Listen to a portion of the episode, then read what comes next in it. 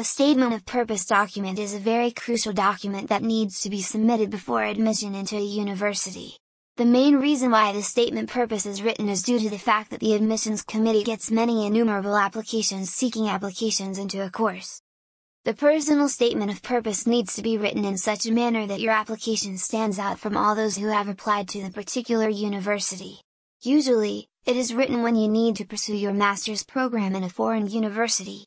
When you sit down to write in SOP document, the best technique you can apply to write the document is to start having a conversation with yourself.